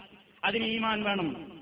അതിന് തക്കവ വേണം. അതിന് കുറച്ച് പ്രയാസത്ത് അതുകൊണ്ട് തന്നെയാണ് ശുഹതാക്കളോടൊപ്പം അവർ സ്വർഗത്തിൽ എത്തുമെന്ന് പറയുന്നതും. അത് നമ്മൾ ഈ വിഷയത്തിന്റെ ഗൗരവത്തെ സംബന്ധിച്ച് മനസ്സിലാക്കാൻ വേണ്ടി ആ ഉപമ പ്രവാചകൻ പറഞ്ഞ സദ്വാക്യം നമ്മൾ മനസ്സിൽ ചിന്തിക്കേണ്ടതാണ്. അപ്പോ കച്ചവടത്തിന്റെ കാര്യം അങ്ങനെയാണ് ഇനി മറ്റൊന്ന് ചർച്ച ചെയ്യാനുള്ളത് ആഭരണത്തിന്റെ സക്കാത്തിനെ സംബന്ധിച്ചാണ്. ആഭരണം ഇന്നത്തെ കാലഘട്ടത്തിൽ പണ്ടത്തെ കാലഘട്ടത്തെക്കാളെല്ലാം ഇന്ന് മുന്നോട്ട് കുതിച്ചുപോയിക്കൊണ്ടിരിക്കുകയാണ്. ആഭരണത്തിന്റെ ഉപയോഗം. ആഭരണഭ്രമത്തിനെതിരെയുള്ള പ്രസംഗങ്ങളും ലേഖനങ്ങളും സെമിനാറുകളും സിംബോസിയങ്ങളും ചെലവ് ചുരുക്കലിന് വേണ്ടിയുള്ള മഹിളാ ഫെഡറേഷനുകളുടെ യോഗവും ജാഥയും പ്രകടനവുമൊക്കെ ഒരു ഭാഗത്ത് നടക്കുന്നുണ്ടെങ്കിലും ആ ജാഥയ്ക്ക് നേതൃത്വം നൽകുന്നവരും ആ സെമിനാറിന്റെ പ്രസീഡിയത്തിലിരിക്കുന്ന ആളുകളുമൊക്കെ തന്നെ സ്വർണവും അതേപോലെയുള്ള വസ്തുക്കളുടെയും ആഭരണങ്ങൾ തങ്ങളുടെ വീട്ടുകളിൽ നിന്ന് കൂമ്പാരമാക്കിക്കൊണ്ടിരിക്കുന്ന കാഴ്ചയാണുള്ളത്. പ്രസംഗം ഒരു ഭാഗത്ത് നടക്കുന്നു. പക്ഷേ ആഭരണം ഇന്ന് എല്ലാ വീടുകളിലും എങ്ങനെയെങ്കിലും ഇരിക്കുന്ന കൂരവിറ്റും ആഭരണം തേടി പിടിക്കുന്ന ഒരവസ്ഥയാണെന്നുള്ളത് അതിന് പല കാരണങ്ങളുണ്ട്. അത് നമ്മുടെ വിഷയവുമായി ബന്ധപ്പെട്ടതല്ലാത്തത് കൊണ്ട് ഞാൻ ചർച്ച ചെയ്യുന്നില്ല. ഏതാവട്ടെ ആഭരണത്തിന്റെ പ്രസിദ്ധിയും അതിന്റെ പ്രചാരവും ഇന്ന് പിടിച്ചു നിർത്താൻ കഴിയാത്തത്ര രൂപത്തിലുള്ള ലൈനിലേക്ക് അത് എത്തിയിട്ടുണ്ട്. എങ്കിൽ അതിന് സക്കാത്ത് കൊടുക്കേണ്ടതില്ലേ? ആഭരണത്തെ സംബന്ധിച്ചിടത്തോളം സക്കാത്ത് വേണ്ടതില്ല എന്ന് അഭിപ്രായപ്പെടുന്ന ആളുകൾ എന്തുകൊണ്ട്? ആഭരണമല്ലേ? അതാവശ്യമില്ല എന്ന് പറയുന്ന ആളുകൾ. പല ന്യായങ്ങളും അവരതിന് പറയുന്നുണ്ട്. വാസ്തവത്തിൽ മുതലുകളിൽ നിന്നെല്ലാം സക്കാത്ത് കൊടുക്കണമെന്ന ഖുർആാനിന്റെ പൊതുതത്വം. അതേപോലെ തന്നെ സ്വർണവും വെള്ളിയും കൂട്ടിവെക്കുന്നവർക്ക് തക്കനായ ശിക്ഷയുണ്ടെന്ന പരിശുദ്ധ ഖുർആാനിന്റെ കനത്ത താക്കീത് അതൊക്കെയും എല്ലാ മുതലുകളെയും സ്വർണത്തെയും വെള്ളിയെയും ഒക്കെ ഉൾക്കൊള്ളിച്ചിരിക്കുകയാണ്. എങ്കിൽ ആ സ്വർണം കൊണ്ടും വെള്ളി കൊണ്ടും ആഭരണം ഉണ്ടാക്കിക്കൊണ്ട് അവിടെ ഒരു ഭാഗത്ത് വെച്ചാൽ പിന്നെ ജക്കാത്ത് ബാധകമല്ല എന്ന് പറയുന്നത്. ഒരിക്കലും നീതിയോ അതേപോലെ തന്നെ മനുഷ്യന്റെ വിഭാഗം പറയുന്ന തത്വമോ ആയിട്ട് നമ്മൾ കണക്കാക്കേണ്ടതില്ല. ഈ വിഷയത്തിലൊക്കെ ആഭരണത്തിന് ജക്കാത്ത് വേണം കൊടുക്കണം എന്നൊരു ഹദീസ് ഉണ്ടാകേണ്ട ആവശ്യമില്ല. കാരണം എന്താ ഹദീ ആഭരണത്തിന് ജക്കാത്ത് വേണ്ട എന്നുള്ളതിനാണ് ഹദീസ് സഹിയായി വരേണ്ടത്. എന്താ കാരണം? പരിശുദ്ധ ഖുർആൻ എത്രേ പറഞ്ഞുള്ളൂ നിങ്ങളുടെ സമ്പത്തുന്നൊക്കെ സക്കാത്ത് കൊടുക്കണം. നമ്മൾ എന്തെന്നൊക്കെ സക്കാത്ത് കൊടുക്കുന്നത് റബ്ബറിന് സക്കാത്ത് കൊടുക്കണം എവിടെയെങ്കിലും ഉണ്ടോ? കുരുമുളകിന് സക്കാത്ത് കൊടുക്കണം എവിടെയെങ്കിലും ആയിരത്തിലോ ഹദീസിലോ ഉണ്ടോ? അതേപോലെ തന്നെയുള്ള ഇന്നത്തെ ആധുനികമായി അന്ന് ഖുർആാനും ഹദീസും കൈകാര്യം ചെയ്തിട്ടില്ലാത്ത പല രൂപത്തിലുള്ള വരുമാന മാർഗങ്ങളും കാർഷിക വിളകളും ഇന്ന് നമുക്കുണ്ട്. അവക്കൊക്കെ സക്കാത്ത് കൊടുക്കണം. എന്നതിനായത്തോ ഹദീസോ തെരഞ്ഞാൽ കാണൂല. പിന്നെ എങ്ങനെയാണ് നമ്മൾ മനസ്സിലാക്കിയത്? പൊതുതത്വത്തിൽ നിങ്ങളുടെ സമ്പത്തിൽ കൊടുക്കണം. അപ്പൊ സമ്പത്തിൽ ഇതൊക്കെ എങ്കിലകരണത്തിന് സക്കാത്ത് കൊടുക്കണം എന്ന് പ്രത്യേകമായിട്ട് ഹരീജ് ഉദ്ധരിക്കപ്പെടേണ്ടതില്ല എന്നാണ് നമ്മൾ പ്രത്യേകം മനസ്സിലാക്കിയിരിക്കേണ്ടത്. ഇനി മറിച്ചാണ് തെളിവുള്ളതും. ഏത് വിഷയത്തിൽ? നബിസല്ലാഹു അലഹി വസല്ലമിൽ നിന്ന് റിപ്പോർട്ട് ചെയ്യപ്പെട്ടിട്ടുള്ള ആഭരണത്തിന്റെ സക്കാത്തിനെ സംബന്ധിച്ച് ഉദ്ധരിക്കപ്പെടുന്ന ചില സംഭവങ്ങളുണ്ട്. അത് നമ്മൾ മനസ്സിരുത്തേണ്ടതാണ് അമൃതിന് ഷുഐബ് റളിയല്ലാഹു തആല അൻ ജദ്ദിഹി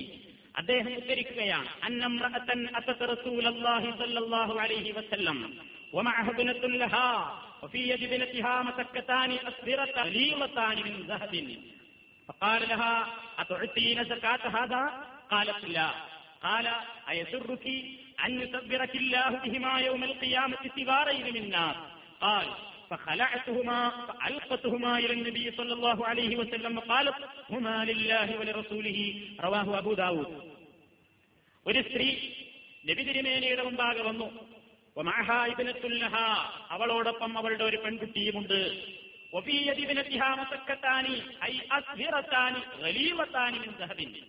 സ്വർണം കൊണ്ട് നിർമ്മിച്ചിട്ടുള്ള കട്ടിയുള്ള രണ്ട് വളകളുണ്ട് ആ കുട്ടിയുടെ കയ്യിൽ കയ്യിന്മേൽ രണ്ട് ചോദിച്ചു ഇതിന്റെ കൊടുത്തിട്ടുണ്ടോ? കാലത്തവൾ പറഞ്ഞില്ല ഇല്ല നൽകിയിട്ടില്ല.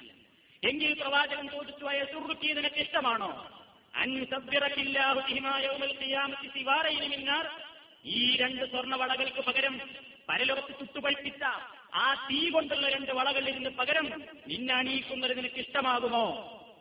അത് പറഞ്ഞപ്പോഴേക്ക് ഈമാനുള്ള ആ സ്ത്രീ അത് രണ്ടും ഊരി നബി സല്ലല്ലാഹു അലൈഹി വസല്ലം നബി തിരുമേനിയെ ഏൽപ്പിച്ചുകൊണ്ട് പറഞ്ഞു ഹുമാലില്ലാഹി റസൂലിഹി ഇത് ഞാൻ അള്ളാഹുവിന്റെയും അവന്റെ പ്രവാചകന്റെയും മാർഗത്തിലേക്ക് ഇതാ ദാനം ചെയ്തിരിക്കുന്നു എന്ന് പറഞ്ഞ് അപ്പോൾ തന്നെ ദൂരിക്കൊടുത്തു എന്നാണ്. അബൂദാവൂദ് റിപ്പോർട്ട് ചെയ്ത ഹദീസാണ്. സക്കാത്തുൽ ഷെലി ആഭരണത്തിന്റെ സക്കാത്ത് എന്ന അധ്യായത്തിലാണ് ഇത് വന്നിട്ടുള്ളത്. ഇനി മറ്റൊരു സംഭവം ഉമ്മു സൽമാർ റളിയല്ലാഹു തലാൻഹയാണ് പറയുന്നത്.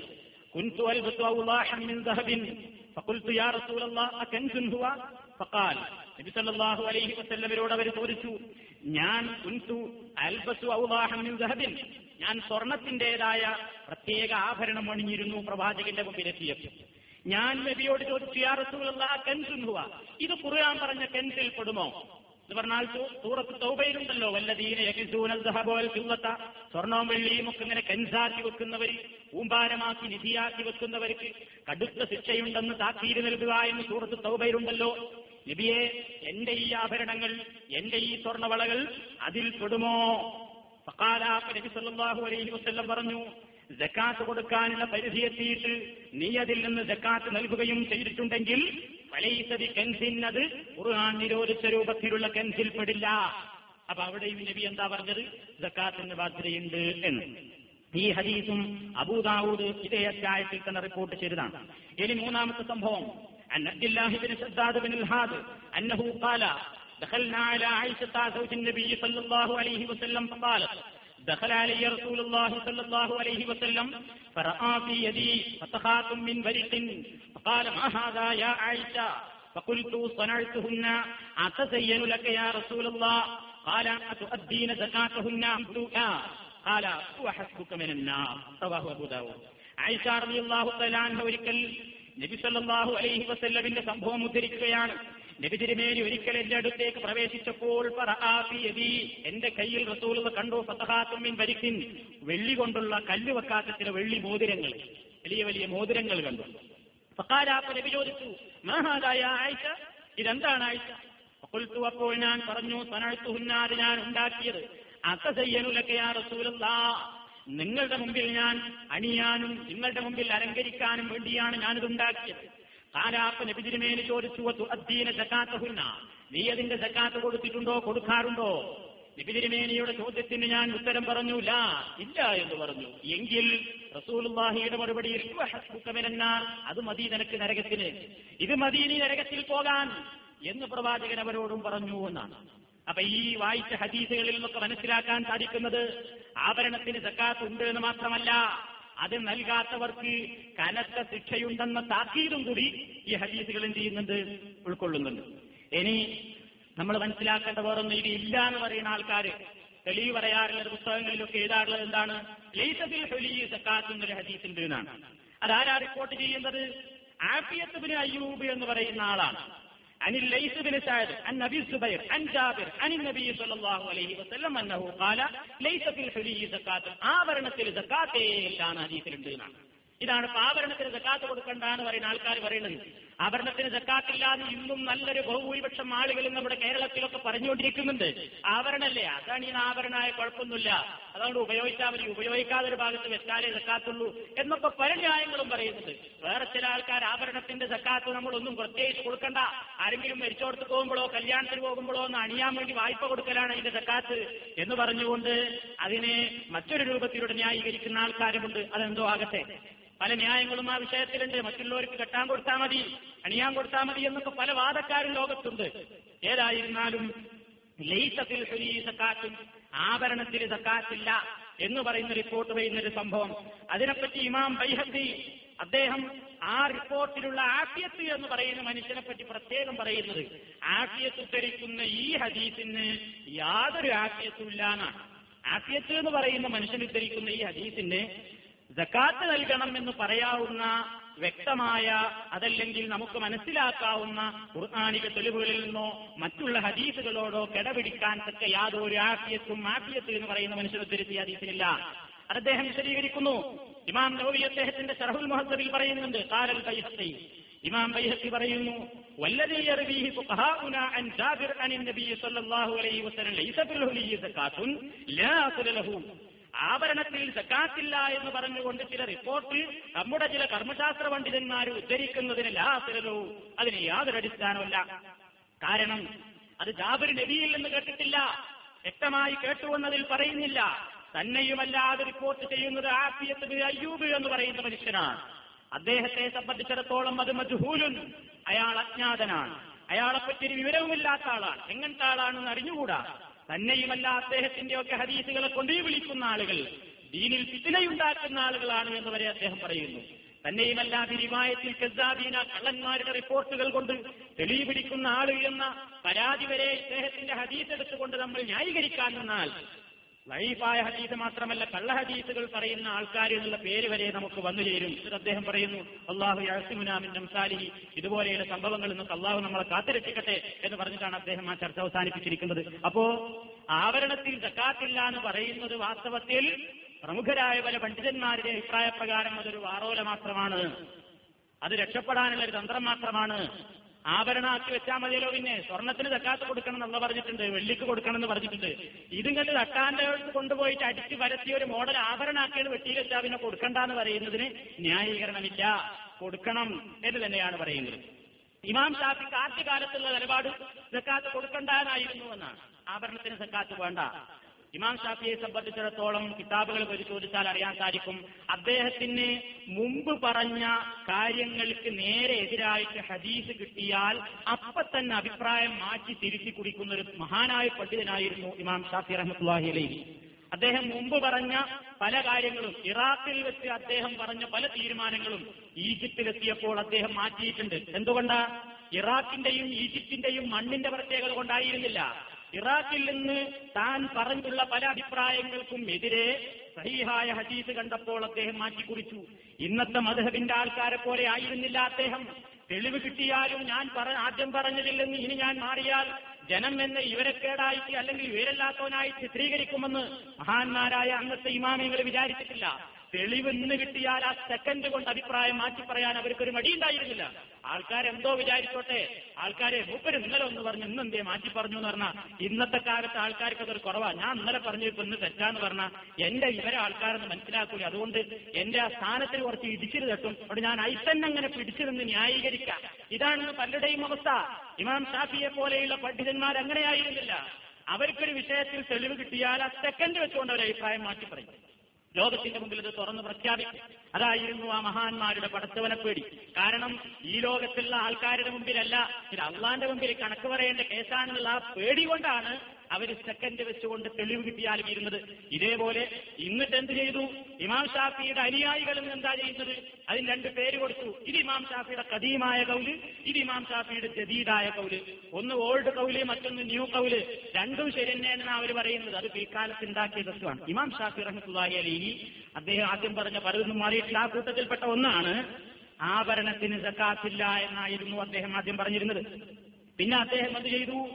ഞാനിതാ അള്ളാഹുവിനോട് ഈ വിഷയത്തിൽ ഇസ്തിഹാറത്ത് നടത്താൻ ഉദ്ദേശിക്കുന്നു എന്ന് പറഞ്ഞാൽ പടച്ചോനെ നീ എനിക്കിതിന് ഹിതായത്ത് തരണേ ഈ വിഷയത്തിലുള്ള ശരിയായ അഭിപ്രായത്തിലേക്ക് എന്റെ മനസ്സിനെ എത്തിച്ചു തരേണമേ എന്ന് രണ്ടരക്കാലത്ത് നിസ്കരിച്ചുകൊണ്ട് അള്ളാഹുവിനോട് ഹൈറിനെ ചോദിക്കുന്ന രൂപത്തിൽ ഇമാം ഷാഫി റഹ്മത്തുള്ളാഹി അലിഹി അദ്ദേഹത്തിന്റെ ശിഷ്യൻ റബിയൽ പറയുന്നു. ഈ വിഷയത്തിൽ ഇമാം ഷാഫി അള്ളാഹിനോട് ഹൈറിനെ ചോദിച്ചുകൊണ്ട്. അതിനുശേഷം എന്താ സംഭവിച്ചത് രണ്ടാമത്തെ അഭിപ്രായം അദ്ദേഹം മാറ്റി പറഞ്ഞു നിർബന്ധമാണ് ആവരണത്തിന് സക്കാത്ത് കൊടുക്കണമെന്ന് എനിക്ക് മനസ്സിലായി കഴിഞ്ഞു. ഇമാം ഷാഫി ഇസ്തിഹാറത്ത് നടത്തിയിട്ട് ഈ അഭിപ്രായമാണ് അദ്ദേഹം മുഖ്താറാക്കിയത് എന്ന് ഷറഹുൽ മുഹദ്ദബിൽ ആറാം വാള്യം മുപ്പത്തിരണ്ടാമത്തെ പേജിൽ അദ്ദേഹം പറയുന്നുണ്ട്. ഇത് ഇമാം ഷാഫിയുടെ ജദീദായ കൗലാണെന്ന് പറഞ്ഞിട്ട് കിതാബിൽ എഴുതി വെച്ചിട്ടുണ്ട്. അപ്പൊ ആഭരണത്തിന് സക്കാത്തില്ല എന്ന് പറയുന്നതിന് വലിയ പിടിപാടൊന്നുമില്ല. ആഭരണത്തിന് സക്കാത്ത് കൊടുത്തോളണം. ആ വിഷയത്തിൽ ഇന്ന് യാതൊരു അലംഭാവവും നമ്മൾ കാണിക്കരുത്. പിന്നെ ആഭരണത്തിന് തെക്കാത്തില്ല എന്ന് പറയുന്ന ആൾക്കാർക്ക് വേറൊരു വാദമുണ്ട്. ആഭരണം എന്ന് പറഞ്ഞാൽ അതൊരു ചത്തപണല്ലേ അതിന് വരുമാനമൊന്നുമില്ലല്ലോ. അതുകൊണ്ട് വളർച്ച മുരടിച്ച വരുമാനം സ്തംഭിച്ച് കിടക്കുന്ന ഒരു ധനമാണ്. വളർച്ചയുള്ളതിൽ നിന്ന് വരുമാനമുള്ളതിൽ നിന്നല്ലേ സക്കാത്ത് കൊടുക്കേണ്ടതുള്ളൂ. അതുകൊണ്ട് ഇതിന് യാതൊരു വളർച്ചയും വികാസമൊന്നും ഇല്ലാത്ത ഒരു മുതലാണ്. അതുകൊണ്ട് അതിങ്ങനെ സക്കാത്ത് കൊടുത്താൽ എന്ത് ചെയ്യും? കൊല്ലം തോറും ഇങ്ങനെ സക്കാത്ത് കൊടുത്തു കൊടുത്തു ആ മുതലാണ് തീർന്നു പോകലേ ഉണ്ടാവുള്ളൂ. അതുകൊണ്ട് അതിന് പ്രത്യേകിച്ച് വരുമാനം വരുമാനമൊന്നും ഇല്ലല്ലോ. ഇങ്ങനെ കെട്ടിക്കിടക്കണ പണല്ലേ? അതുകൊണ്ട് കൊടുക്കേണ്ടതില്ല എന്ന ന്യായീകരണക്കാരുണ്ട്. എങ്കിൽ അത് ശരിയല്ല. കാരണം സ്വർണത്തിനും വെള്ളിക്കും വളർത്തല്ലല്ലോ നമ്മളിപ്പോ എന്ത് ചെയ്യണം? ആഭരണാക്കാതെ സ്വർണത്തിന്റെയും വെള്ളിയുടെയും ഉരുപ്പടികൾ ഇങ്ങനെ കട്ടിയായിട്ട് ഒരു ഭാഗത്ത് കൂട്ടി വെക്കുകയാണെങ്കിലോ അതിന് വല്ലതും വളർന്നു വരുന്നുണ്ടോ? എന്തെങ്കിലും വികാസം അതിന് സംഭവിക്കുന്നുണ്ടോ? എങ്കിൽ സ്വർണവും വെള്ളിയൊക്കെ ഒരു ഒരു ഉരുപ്പടിയാക്കിയിട്ട് ഇങ്ങനെ അട്ടിയായിട്ട് വെച്ചാലും സക്കാത്ത് കൊടുക്കേണ്ട അത് ന്യായീകരിക്കേണ്ടി വരും. കാരണം വളർച്ചയില്ലാത്ത പുസ്തകമാണ് ഒന്നിനും എടുക്കുന്നില്ല ഒരു ഭാഗത്ത് വെച്ചിരിക്കുകയാണ്. അപ്പൊ അത് ന്യായമല്ല തന്നെയല്ല കച്ചവടത്തിനും വ്യവസായത്തിന്റെയും മേഖലയിലേക്ക് ഇറക്കാതെ ലക്ഷക്കണക്കിന് രൂപ വില വരുന്ന സ്വർണം ആഭരണമാക്കി മാറ്റിക്കൊണ്ട് അതിന്റെ വളർച്ച മുരടിപ്പിക്കാൻ ആരാ നമ്മളോട് പറഞ്ഞു ഇത്ര പ്രയാസപ്പെട്ടിട്ട്? ബിസിനസ്സിൽ കിടക്കാതെ അല്ലെങ്കിൽ ഉപകാരപ്പെടുന്ന കാര്യത്തിലേക്ക് കിടക്കാതെ ലക്ഷക്കണക്കിന് ഉറുപ്പ്യന്റെ സ്വർണം ഇങ്ങനെ മാറ്റി ആഭരണമാക്കി വെച്ചിട്ട് ഇതിന് വളർത്തല്ലോ എന്നും പറഞ്ഞിട്ട് ബേജാറായിട്ട് പിന്നെ സക്കാത്ത് കൊടുക്കാതെ രക്ഷപ്പെടണം എന്ന് ആരാ നമ്മളോട് പറഞ്ഞത്? മനഃപൂർവം നമ്മൾ തന്നെ എന്ത് ചെയ്യാണ്? ധനം ഇറക്കി വെക്കാതെ കുത്തിവെച്ച് അതിന്റെ പോഷണവും വളർച്ചയും ഒക്കെ നമ്മൾ തന്നെ എന്ത് ചെയ്യാണ്? തടഞ്ഞു നിർത്തുകയാണ് ചെയ്യുന്നത്. അതിന് കുറ്റക്കാരാകുന്നതോ അതിന്റെ അവകാശം കിട്ടേണ്ടുന്ന ദരിദ്രന്മാരും. അത് ആവരണാക്കി എന്നുള്ള ഒറ്റ തെറ്റാണ്ടായത്. അല്ലെങ്കിലോ കൊടുക്കണമെന്ന് എല്ലാവരും സമ്മതിക്കുകയും ചെയ്യുന്നു. അപ്പൊ അതൊന്നും ന്യായീകരണമല്ല. എന്നെയുമല്ല. വളർച്ച നിന്ന് പോകുന്നത് കൊണ്ട് സക്കാത്തിൽ നിന്ന് ഒഴിവാകുമായിരുന്നുവെങ്കിൽ പണ്ഡിതന്മാർ പറയുന്നത് ഏതിനാണ് സക്കാത്ത് പഠിച്ചോണ്ട് ഒഴിവാക്കേണ്ടത്? എത്തിമുട്ടിയുള്ള കുട്ടികളെ സ്വത്തിനാ സക്കാത്ത് ഒഴിവാക്കേണ്ടിയിരുന്നത്. പക്ഷേ ഹദീസിൽ എന്താ ഉള്ളത്? നിങ്ങൾ ആരെങ്കിലും ഒരു അനാഥയെ ഏറ്റെടുക്കുന്നുവെങ്കിൽ പ്രവാചകൻ പറഞ്ഞു അനാഥയെ ഏറ്റെടുക്കുന്നുവെങ്കിൽ അവന്റെ സ്വത്ത് സ്വതൊക്കെ തിന്നു തീരാതിരിക്കാൻ വേണ്ടി നിങ്ങൾ ബിസിനസ്സിലേക്ക് ഇറക്കണം എന്നാണ് നബി പറഞ്ഞത്. വെറുതെ ഇങ്ങനെ വെച്ചാൽ എന്താവും? കൊല്ലം തോറും സക്കാത്ത് കൊടുത്തിട്ട് തീർന്നു പോകും. അതിന് ഇടവരാതെ നിങ്ങൾ അവന്റെ സക്കാവിന്റെ സമ്പത്തിന് അനാഥ കുട്ടിയുടെ സമ്പത്ത് ഏറ്റെടുക്കുന്ന ആളുകൾ അതേതെങ്കിലും വളർച്ചയുള്ള മേഖലയിലേക്ക് ഇറക്കിക്കൊണ്ട് അത് പോഷിപ്പിക്കാൻ ശ്രമിക്കണം എന്ന് നിവേദനം വന്നു റിപ്പോർട്ട് വന്നു. അതിനെന്താ മനസ്സിലാക്കാനുള്ളത്? ഒരാൾ പോഷിപ്പിക്കാതെ കൂട്ടി വെക്കുകയാണെങ്കിലും വളർച്ചല്ല എന്ന് വിചാരിച്ചിട്ട് എത്തിയും കുട്ടിയുടെ സ്വത്തിന് സക്കാത്ത് കൊടുക്കണ്ടെന്ന് നിയമല്ല കൊടുക്കണം തന്നെയാണ്. ഇപ്പൊ എത്തിയും കുട്ടിയുടെ സ്വത്തിന് വരെ സക്കാത്ത് കൊടുക്കണമെന്നുണ്ടെങ്കിൽ ഇന്നത്തെ ദൂർത്തിന്റെയും പൊങ്ങച്ചത്തിന്റെയും ഒക്കെ പേര് പറഞ്ഞുകൊണ്ട് കെട്ടിപ്പൂട്ടി നൂറും ഇരുന്നൂറും പവഞ്ചത് ഇങ്ങനെ കെട്ടിപ്പൂട്ടി വെച്ചിട്ട് അതിന് സക്കാത്ത് കൊടുക്കണ്ട എന്ന് പറഞ്ഞാൽ അത് ഒരു നിലക്കും ന്യായീകരണമാവുകയില്ല. നമ്മുടെ ഇന്നത്തെ ആധുനിക കാലഘട്ടം എന്ന് പറഞ്ഞാൽ നമ്മൾ ജീവിക്കുന്ന കാലഘട്ടം എന്ന് പറഞ്ഞാൽ നൂറും ഇരുന്നൂറും പവനൊക്കെ അൻപവനൊക്കെയാണ് പവനൊക്കെയാണ് ഓരോരുത്തർ കല്യാണത്തിന് എത്ര താഴ്ന്നതാണെങ്കിലും ഇരുപത്തഞ്ചും അമ്പതും. അതേപോലെ തന്നെ എഴുപത്തഞ്ചും നൂറും നൂറ്റമ്പതും ഇരുന്നൂറും അഞ്ഞൂറും ഒക്കെ